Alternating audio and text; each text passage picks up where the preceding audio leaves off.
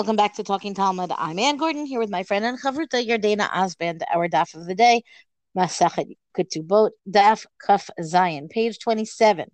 All right, our daf has a mishnah at the beginning, not quite the beginning, but somewhere towards the beginning of Amud Aleph, and a mishnah at the end of Amud Bet. In the minute, in the in the middle, sorry, pardon me, in the middle there's Gemara. I'm going to take the mishnah out. Yardena, you're going to take the Gemara. Here we go. Ir Shekavshua Karkum. So this is a similar mode of you know setup of the cases as we've seen in the previous mishnah on the previous daf. We've got a there is about a woman who is who is conquered right? Here it's a city that was conquered um and it's basically in a siege right? So anybody who's it says kohanot right? That makes it sound like they're female kohanim. They're the women who are married to the kohanim and any of them are now considered psulot, right? Um, unfit, right? Whatever. They're forbidden to their husbands. The concern is that because the city was conquered, that they will have been raped in the process. Um, this is obviously a terrible, terrible. Everything about it is terrible, right? Um, but think about you know marauders in the ancient world or in the medieval world or whatever, and this is part of what um, is the. I, I want to say that the givens were givens for a reason. Let's put it that way. But if they had witnesses, even if a filu eved, even if the witness was a slave, a filu shifcha or a female slave, then they're considered credible. Meaning, if they're witnesses that they were not well, right? Meaning these are people who would usually not be able to be witnesses, but in this case, because of the testimony that they're providing, namely that they're providing testimony that they were not raped, let's say, then they're still they're considered nemanim, they're considered trustworthy. The neman adam You want to say, well, so let her say it about herself, right? Why can't she just come forward and say, "I wasn't raped"? And the answer is, a person is never really deemed credible when you're coming ne'aman, right? Trustworthy when they're coming to talk about themselves it's not her fault, right? It's not because maybe she was violated. It's not even because she's female. It's because it's about herself. And everybody's got a vested interest in the outcome of their own story, right? So that's that's the mishnah here. I want to just note that the Gemara here, and I'm Yardena, I'm going to turn it over to you in a moment, but the Gemara gives a counter example, the same way that we saw a counter example that was that turned out to be more generous than the phrasing of the mishnah in the previous daf. We see that again. Raminhu, the Gemara has a question, a contradiction from a Mishnah in Masachet Avodah Zarah, Avodah Zarah. Right? If there is a, a leshet is like a certain kind of military unit, right? And I, I couldn't tell you how one compares to the next, at least not yet. But the point here is that the military unit comes to the city, and the idea is, oh my goodness, they're going to rape everybody, right? Or they're going to they're going to treat the city in this way of conquering. So the Gemara says, Bishad Shalom. They come into the city if they came in during a peacetime, during a time of peace. Chaviyot ptuchot asurot, stumot mutarot. The barrels of wine, right? Because we're talking about avodah zarah. Avodah zarah meaning if the if the non-Jewish soldiers handle the barrels of wine, then they would have to be considered forbidden, right? Because of issues of Yein Nesach, right? Meaning the idea of libations that are made to foreign gods from wine. so the the Gemara here brings this mishnah that says if it's peacetime and they, you know, after they leave, any of the open barrels of wine are prohibited, right? Meaning they're like under suspicion that even if they didn't drink the wine, meaning obviously if the wine is drunk, that it's not there, but then there's still a concern that they might have poured out poured out some kind of libation. But the sealed barrels are permitted. However, b'shad milchama, but if it's wartime, elu ve'elu mutarot. But if it's wartime, either of them, both of them, including the open barrels, are permitted. Lefisha ein pnai linasech, because the the marauding army, right, the the conquerors here don't have time to do any idolatrous libations, right? They need to, you know, continue in their conquering. Point being that you could see a case of you can make the case that also if you have people are coming to lay siege to a city under whatever difficult parameters, they might actually end up being too busy to go, you know, molest all the women. So, you know, again, the the Gemara's contrast here is it's not an exact, you know, match, so to speak.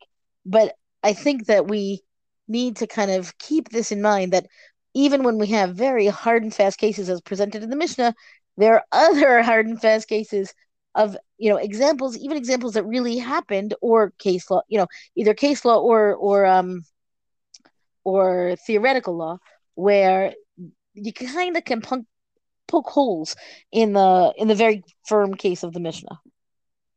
Yeah, so the Gemara is going to, you know, continue with that sort of idea. Um, and it reads as follows: Amar Rav Idi bar Avin, Amar Rav Yitzchak bar Ashiyan.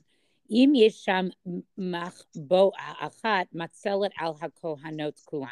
So, you know, as you were saying, and they sort of try to lessen or soften the blow of the Mishnah. And here they have this statement from an Amora that really gives sort of a tremendous sort of leeway to this, right? If there's a single hideaway, right? Im yeshba machbu'a achat, right, where women could have hid hidden, then it saves all the women. In other words, because we don't know which woman was there, but presumably, there, since there was an opportunity to be hidden, that's good enough.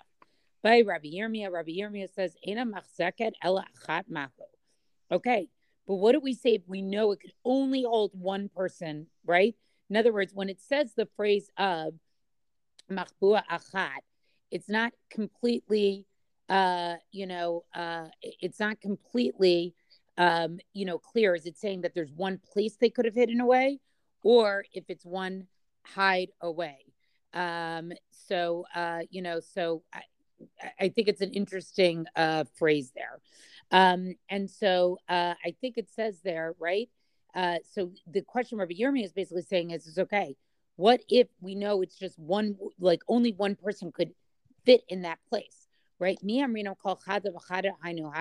Would we say that each woman who went comes before us, basically, she was the one who hid there? Like, are we, you know what I mean? Are we going to be that sort of, you know, it's almost like magical thinking to say, like, oh, every this woman comes with her husband and she says, I hid. This the next woman comes, she says, I hid. You know, is, is that going to be possible? Like, is, are we going to really believe this? Or Dilma Lo Amrina, or, or maybe we wouldn't say that. Like, if it couldn't really hold more than one woman, we wouldn't say that. umay Shivlin, right? And in what way is this different from a case of two pats? Okay. And so here's the case they set up. Okay. If we have uh, one that is uh, like you have two pats, one that you know had a corpse buried there, so it was ritually impure, and one that is ritually pure. Um,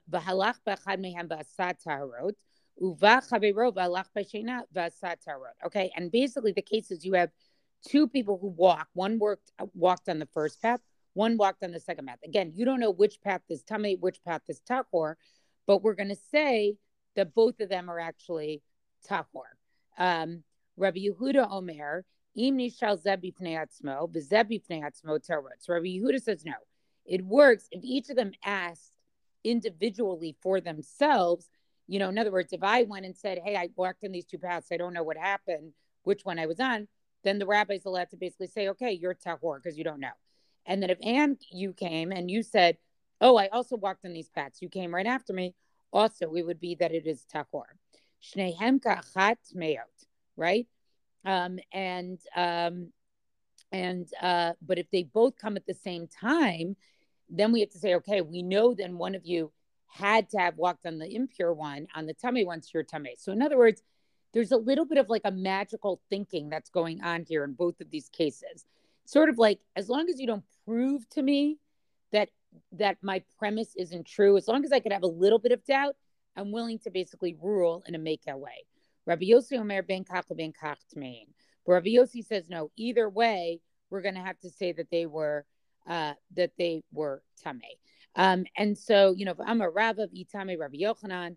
So they go on to explain this a little bit more. Rava says in the name of Rabbi Yochanan, right? Everybody agrees if they come together, they're tame. But if they come one after the other, then we would say they're tahor. And that the machlokas, right? No The machlokas is over if someone comes and says, both me and my friend walked on these paths, right? But we each walked on a different path. What's the halacha? And then it has to do with do you err more towards the side of that that's considered to be a case of bevat achad, or do you say it's you know you ask together, or do you say it's you ask one after uh, one after the other? So I, I think, the, and then this continues to go on until uh, the next Mishnah. But the idea here is is that I think what we're seeing is sort of like I'm going to call it like magical halachic thinking. Like they know where they want to land. They know they want to be makel. So as long as you give a little bit of leeway for them to allow to be makel, like you don't you don't disprove a possibility, then they'll be makel. If you disprove the possibility, in other words, if both people come together and say, we walked on these paths together, we know one's tummy and one's tachor, yes. But you know, uh, but if they don't do that, um, then uh, you know, then that's uh, then that then that seems to be that, that as long as there's like a possibility, then we see that halacha allows it, um, which I find fascinating. I'm a little, and I really do understand it in the, in the case of the women with the husbands. It's a little interesting they're willing to be so makel with tumantara, right? Because you could make an argument like, okay, it's just one thing an individual, you have to take care of it, but like, who really cares? It's a hassle. But I, I think again, we're trying to see like where are the possibilities of where we can be makel. And if we can come up with anything to hang our hat on anything to allow a little plausibility of a more makel situation we take it. I think that's well said.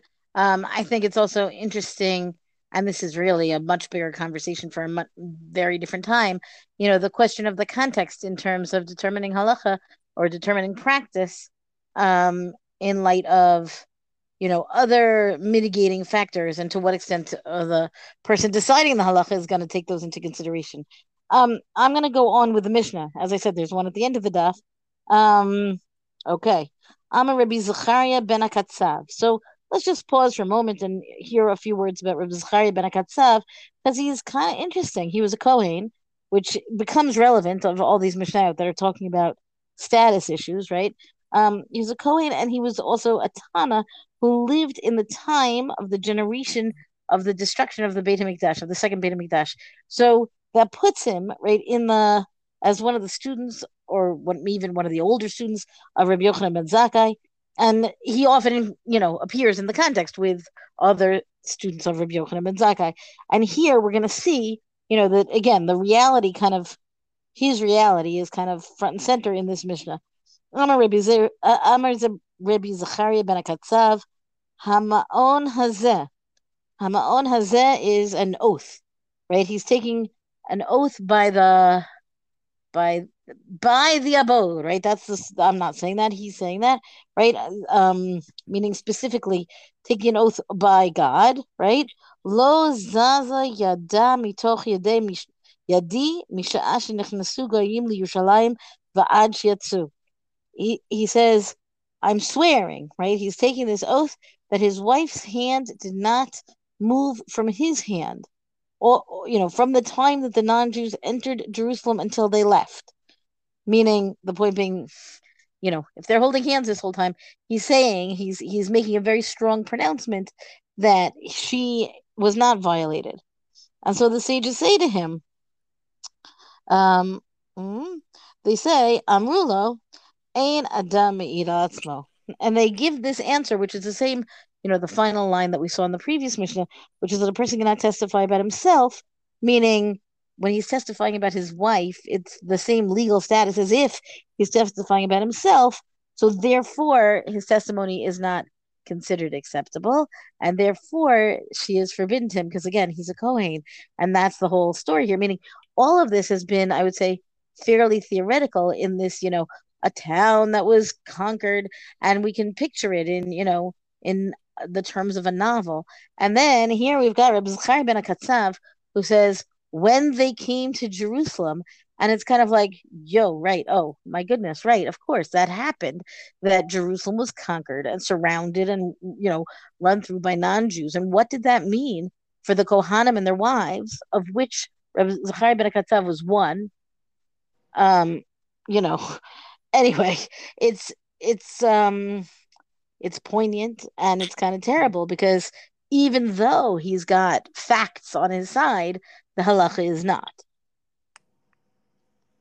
Right. So I, you know, I think that whole case that it specifically comes from a Kohen is very interesting. Yeah, yeah.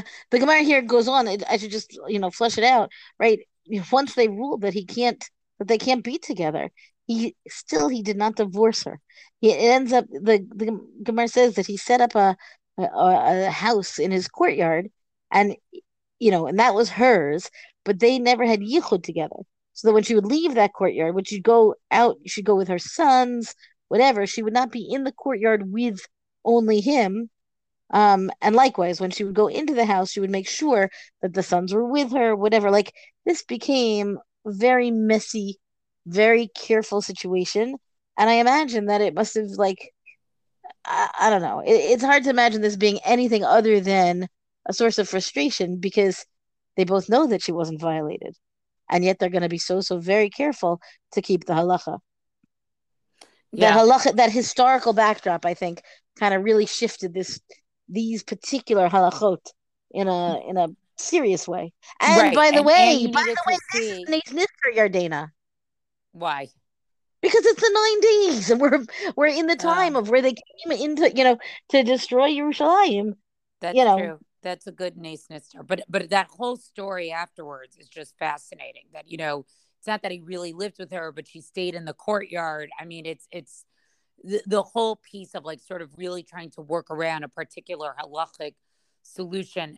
There's a piece of me that can't believe that that actually was considered to be acceptable, you know, because we, you know, but it doesn't say that he took another wife. So I, I just found that whole story to be fascinating. Indeed. Well, that's our DAF discussion for the day. Rank us, review us on all major podcasts. Thank you to Rabbanit Michelle Farber for hosting us on the Hadran website. Let us know what you thought about this stop on our Talking Talmud Facebook page. And until tomorrow, go and learn.